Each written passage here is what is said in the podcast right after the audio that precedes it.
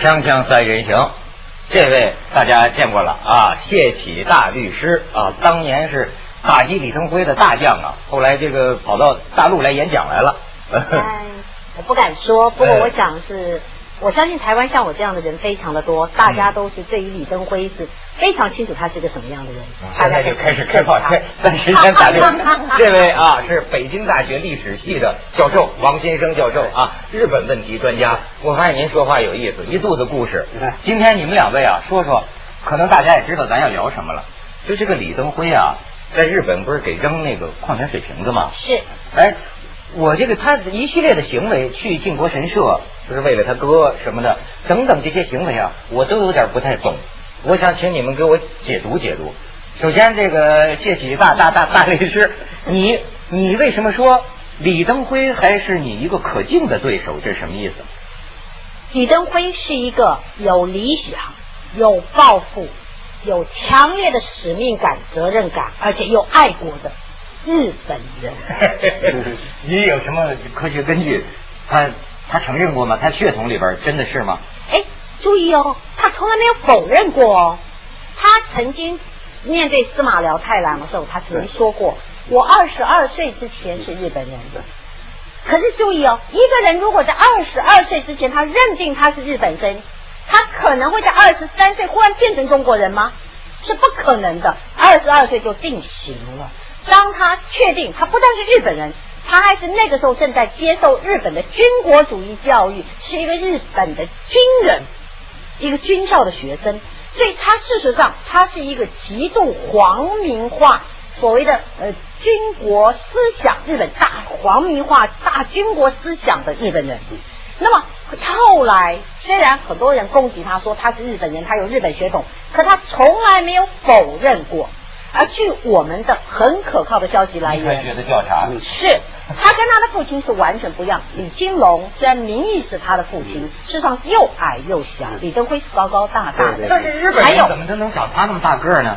那我想今天当然也会有一些突变了。不起码他绝对，他跟他不可能在李金龙那边突变，因为我们曾经看过李金龙的像呃的样子和那个李登辉的所谓的哥哥的在台湾的哥哥的样子，反正是跟他不像，跟他爸爸是完全不像。还有在他家的，在他的。三支台北县三支的老家的那个，他们有个祠堂，他们李氏祠堂里面有挂一张像，中间中间坐了个日本人，非常像李登辉。我们认 大家认为那是他，而且我们在看，在李金龙过世的时候，其实说实话，他一点那种悲戚的样子。嗯，行，咱们这个 DNA 暂时告一段落。但是我也是非常同意这个谢老师的这个意见。其实李登辉在日本表现的比日本人还要日本人。哎，你说他的这个内内心深处会有什么心怀故国之情吗？我觉得有这么一点，比如说他这一次主要的目的，他要走澳洲小路，就是说他要走过去十七世纪这个一个日本非常有名的俳句诗人松尾芭蕉走的路。那么松尾芭蕉这个人呢，在日本就像李白在中国文学史上的地位一样的啊。那么他要沿着他这条路要去走。那么另外呢，他还要引那个俳句，然后呢还要自己做一个排序，那么表现的就比日本人还要日本人，用这种方式来表达自己呢，对日本人一种感情。对日本人的一种认识，还有我还要跟你请教历史，他领的那个赏，嗯，那个那个日本人叫什么？呃，后藤新平。后藤新平，对，是原来做过台湾的所谓行政长官嘛？日据时期，他是一八九八年到一九零四年在日本做民政长，在台湾做民政长官。我们日据时代的时候，对。那么他呢？说实在，这个呃后藤新平呢，在台湾呢，他确确实实呢。开始了就是基础设施建设，那么卫生啊、医疗啊、户籍制度啊，另外呢还引进了什么制糖的技术。然后我们想，但是这是一方面，自己也承认他在台湾杀过一万两千人。对，这就是为了他的殖民统治呢，他要两手。这个人非常有名的一句话叫什么？打着王道的旗号来行霸道的这个支持。啊就是说，像那个美国老罗斯福总统说的。前面拿了一个胡萝卜，后边拿一个大棒。那你觉得李登辉领他这个赏，有有有表明什么呢？我觉得这里边就是这个李登辉呢，通过这种方式来承认日本殖民时期对台湾的发展作用。那么对这个日本呢，有一些感恩戴德的心情，表现自己是日本人。那么日本通过这个赏呢，来强调日本对台湾发展的作用，那么来这个加强日本和台湾之间的关系。哎，这就说到谢老师了，我就还问你，说李登辉，你像我受这个大陆媒体长期教育的背景哈，我老觉得这个人就太疯了，因为什么呢？我觉得他那个时候当官的时候，曾经道貌岸然过呀。你现在这么干，就像像个小丑一样。而且呢，我受到的这个影响，我感觉这海峡两岸都得骂他呀。对。可是实际上啊，他回到台湾，很多人也欢迎他，迎接他。我台湾人对这个日本究竟是什么感情啊？哦，我想这边我们就要看一下台湾的整个历史。台湾事实上，从虽然是。大量的有所谓的，我们从唐山移民过来，那是在明末清初郑成功的大批移民。嗯。可这些大这些移民，也就是所谓的闽南人、客家人，基本上已经是渡台第六代、第七代、第九代的人了。嗯。也就是说，他们对于他们当时的移民的，也就是说从大陆过来这个，他们对大陆的感情是慢慢淡。那么还有将近五分之一。左右的人呢，是在五，我就是在四九年，也就是五十多年、六十年前，就像我们这一代，从大陆移民过来的。那我呢，就算是渡台第二代。所以后面这批移民，我们就称之为外省人。基本上，我们对于中国大陆的感情还是非常深的。我们很清楚，我是安徽人，他是哪里人，大家还有这种感情。嗯。可是，在这种所谓像呃之前像啥陈水扁啊、吕秀莲啊那批人，他们都是驻台第七代、第八代、第九代，他们对于中国大陆的感情就比较淡了。而且再加上将近在五十八年，就是呃六十年前，就是日本统治了台湾，曾经有五长达五十年，在这一段时间，它是恩恩威并济，甚至我说是。威，他用集权，然后用强制的压制以外，同时他也会去做一部分的笼络，去做一部分的去买通一部分的所谓台湾的走狗类的，像李登辉家族就走这样的一个路线。他们当时可以贩卖鸦片的，对，李登辉他们是这种属于这样的，包括那个后藤新平啊，就在台湾种鸦片，对，种了鸦片以后放到大陆来，对，所以说今天这些台湾人。确实，你你你不要忘掉这一段人，他们曾经被日本统治过，而且时间是更近。然后在这一段时间内，然后在他们日本人离开的时候呢，他又留下了一些人，像李登辉就是他留下来的火种。我称李登辉是一个忍者，是一个死谏。日本的那个忍忍耐的，他就是他很清楚，他留在台湾继续愿做他最不愿意做的中国人的目的是为什么？是为了想要阻止台湾被中国大陆拿走，也就是他们的目的就是台湾回不了日本，我也绝不能便宜你中国大陆。所以他做的，他包括他以前加入共产党，他都不是真正。认同共产党，他是谁？哪一个组织可以破坏台湾和中国大陆的团结，他就干那件事儿。谢老师，像你这么一说，李登辉是日本留在台湾的最后通队。对，几乎可以这样说。忍者吗？忍者。哎，忍者，忍者，王教授好像有研究啊，说那松尾芭蕉也是。对。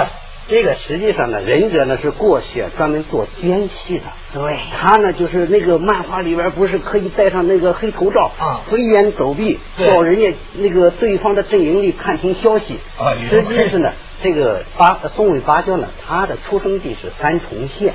三重县古代就是江户时代、战国时代呢，是出忍者的地方。他那个松尾芭蕉旅游的时候啊，很多人跟不上他的步伐，就他走的非常的快。大家呢觉得他是一个忍者，而且呢，更多的是江户时代是不能随便旅行的，啊还有二百六十多个小藩国的，他是各自独立的。那么像松尾芭蕉为什么能够去旅行呢？据说他是德川幕府的间谍，是刺探对方的消息的。啊，嗯。所以李登辉这回哈啊，任任鲁云中他还在走松尾芭蕉的路。对，我我们再来说哈，今天我们我们很清楚的知道说，李登辉的儿子曾经就读台湾的建国中学，他曾经想加入国民党，李登辉当时训他说不要加入那个烂党，可是他自己却越为却加入了国民党，然后在那边，然后想尽办法去讨好，最后得到了那个位置。那他们说，当时我最有名的故事说，他当时坐在在金国先生的面前，是只敢坐三分之一个板凳的，那种正襟危坐，那种小心谨慎样子。他自己跟司马辽太郎也说，他说我。要偷偷的、掂掂的吃第三碗饭，是偷偷的吃第三碗饭。他是一步一步变到那位置。他即使取得了台湾的领导人的位置、国民党的党主席的位置，他在初期也是想尽办法去所谓被所谓的拉拢所谓党国元老。可等他拿到了党。军政的权了以后，他就开始翻脸。我们新党就是那个时候起来，我们看到他的台独旗，所以跟他出来对抗。有人说他是台独，我说那还小看了他，他不是一般的普通台独，他是最可怕、最危险的日本皇民化的台独。他们所谓台独的目的，不是为了台湾的利益去争取台湾的独立，争取所谓台湾的主权地位，不是，他是为了想要利用台湾去毁掉中国大陆，利用台湾的所谓的这样子的一个一个反抗，一个台独的力量。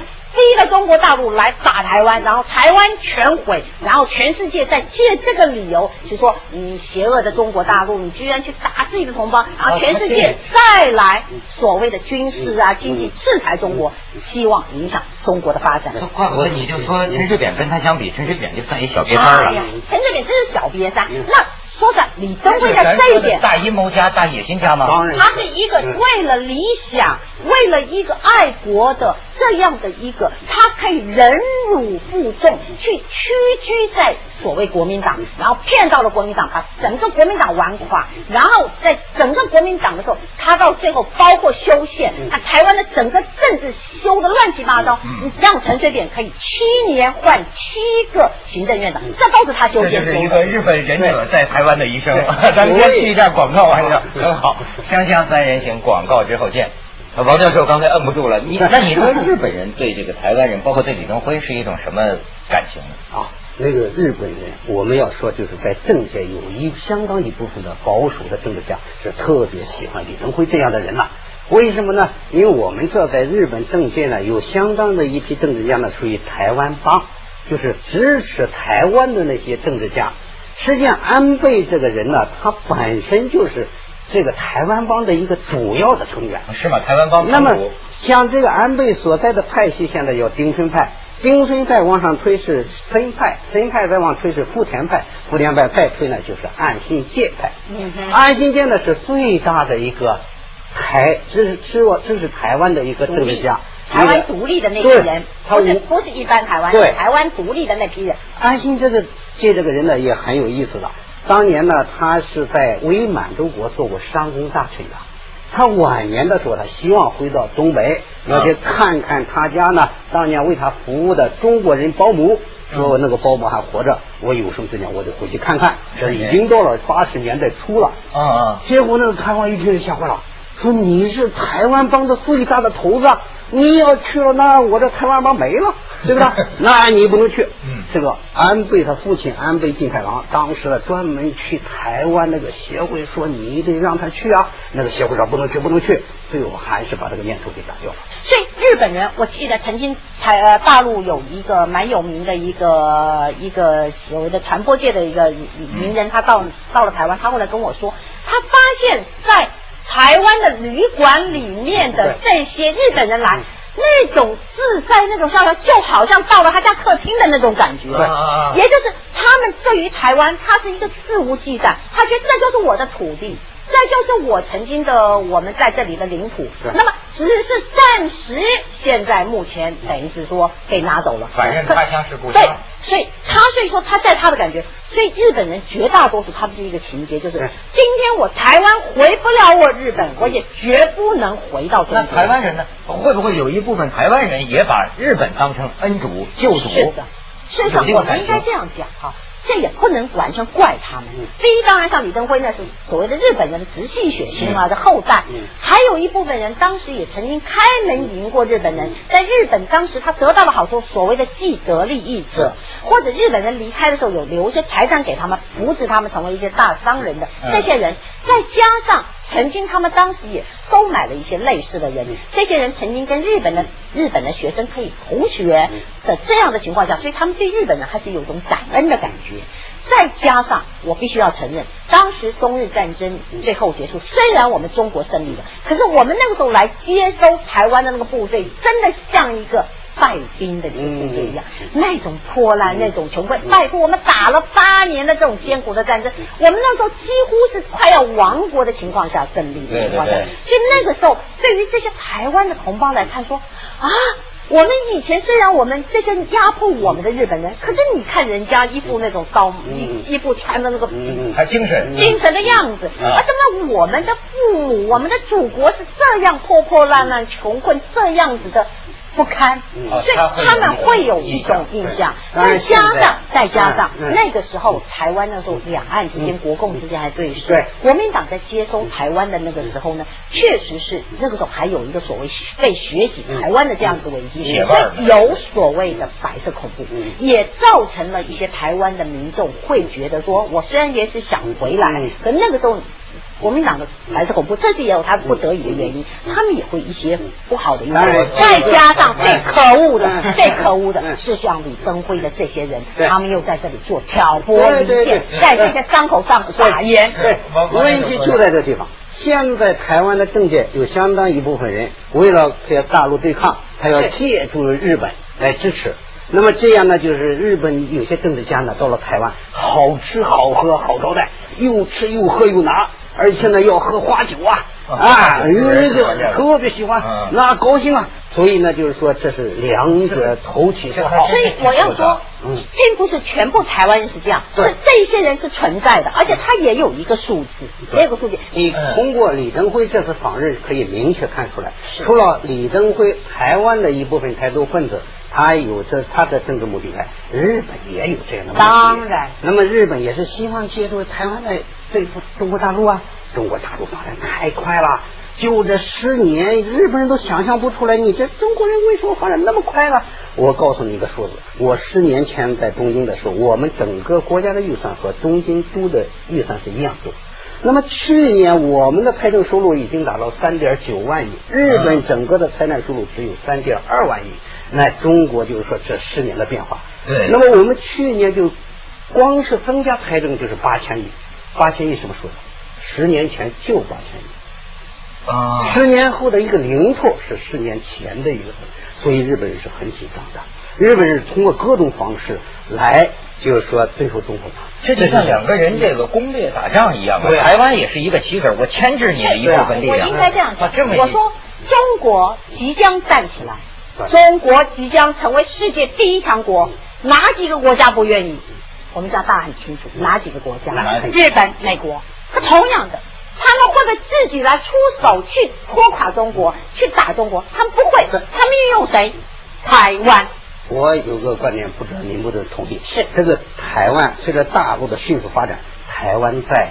遏制中国的这张牌，它的分量越来越低，它已经逐渐的被边缘化了。为什么李登辉这个气急败坏的到日本，又是走澳洲小路，又是参拜靖国神社，又是颂扬这个日本如何如何？我觉得他也有一种危机感，就是说这种势力呢，他不会害他。哦，我必须在这里要讲，其实这个部分我们太清楚了。嗯，十年前台湾，也就将近在零九八九九的时候。到两千年的时候，这个时候其实台湾是一个关键，也就这是一个关键。对，而我们其实就是我们在台湾的这一群，我们真正愿意保卫我们的国家、我们的领土，保卫所谓。反对台独的这批人，我们在二十年前我们就开始加入去做这样的工作。新党的成立，当时就是为这个保卫的国民党，保卫的中国大陆，保卫的两岸，保卫的统一。那然后我们靠了十年的努力，把李登辉拉下来，把这个危机解除。然后陈水扁再上台，就真的不足为虑。所以您刚刚说的，其实是我们台湾多少朋友、多少同胞的努力。这一点，我觉得我们必须大家要。非常认清楚，并不是它自然形成的，而是有多少人为这件事情做了牺牲，做了老革命家的风采。咱咱咱们先试一下广告，锵锵三人行，广告之后见。你们这一解读啊，反倒是让我觉得李登辉不再是一个我不能理解的人了。你知道，我原来觉得他是不能理解，或者咱局外人看哈、呃，什么去靖国神社炒作吧，呃好像跟咱们娱乐圈有些人一样，故意做一些怪形怪言，就为了炒作名声。他发自自诚，嗯。他是真的发自自诚。是，但是你说他现在照我看，这么老成这样了，他还想干什么？他觉得他还能干什么？我我我有这个他已经不能干什么哎对，我有这么他就一个看法就，不必再掩饰了。这个李登辉尽管他是访日，他也说了很多想说的话。但是呢，对中日关系他是会产生一定的负面影响当然。但是呢，中日关系呢本质的大局继续发展，这一点呢他是干扰不了的。应该说，嗯，这些想就是包括日本人，包括李登辉，嗯大势已去。嗯他们很清楚对，中国从两千年以后快速，终于这个飞机对飞起来了。对对，再想把它拉下来，不可能。这其实就是我们中国的希望嗯，是我们最想看到的。那个当然嗯可怜了我们台湾。照你这么说，李登辉还是个自己为自己的殉道者。就是被日本的寻道者。对他其实人家说他想要做所谓的台呃台湾之父，我说错了，你小看他了。他要是日本的民族英雄，嗯他想他希望将来死了后进进靖国神社，他在为他自己做准备啊。他有日本名字吗？有啊，他的日本名字叫严于正南。而且他有日本血统啊。其实我真的很想来验验他的现在人。改名叫李登慧嘛，污秽的秽。对对对对对 但是你说有些啊，没法把他当成常人来想。你比如说，要像我觉得我哥哥啊，当年你日本人把他抓去给你日本打仗嗯，还给死了嗯，这是一种。那我还第一，我要说，请注意哦，那不是他的亲哥哥那是他的养兄，而且事实上对他来说，台湾这些人为日本牺牲是光荣的。当时日本人为了做所谓的像七三一的实验，死了不杀了我们多少中国人？他说你没有觉得是光荣的。事实上，日本的日所谓的那个神风特征特工队，他们也认为那是光荣的，因为是为日本去牺牲。所以李登辉这些都不会错。如果你从一个日本的军国主义思想的一个领那所谓的尊敬者、一个崇拜者来说，他所做的都是正确的。今天如果你让我成为日本的首相，所有他为台湾做的那些事，我都会为日本做。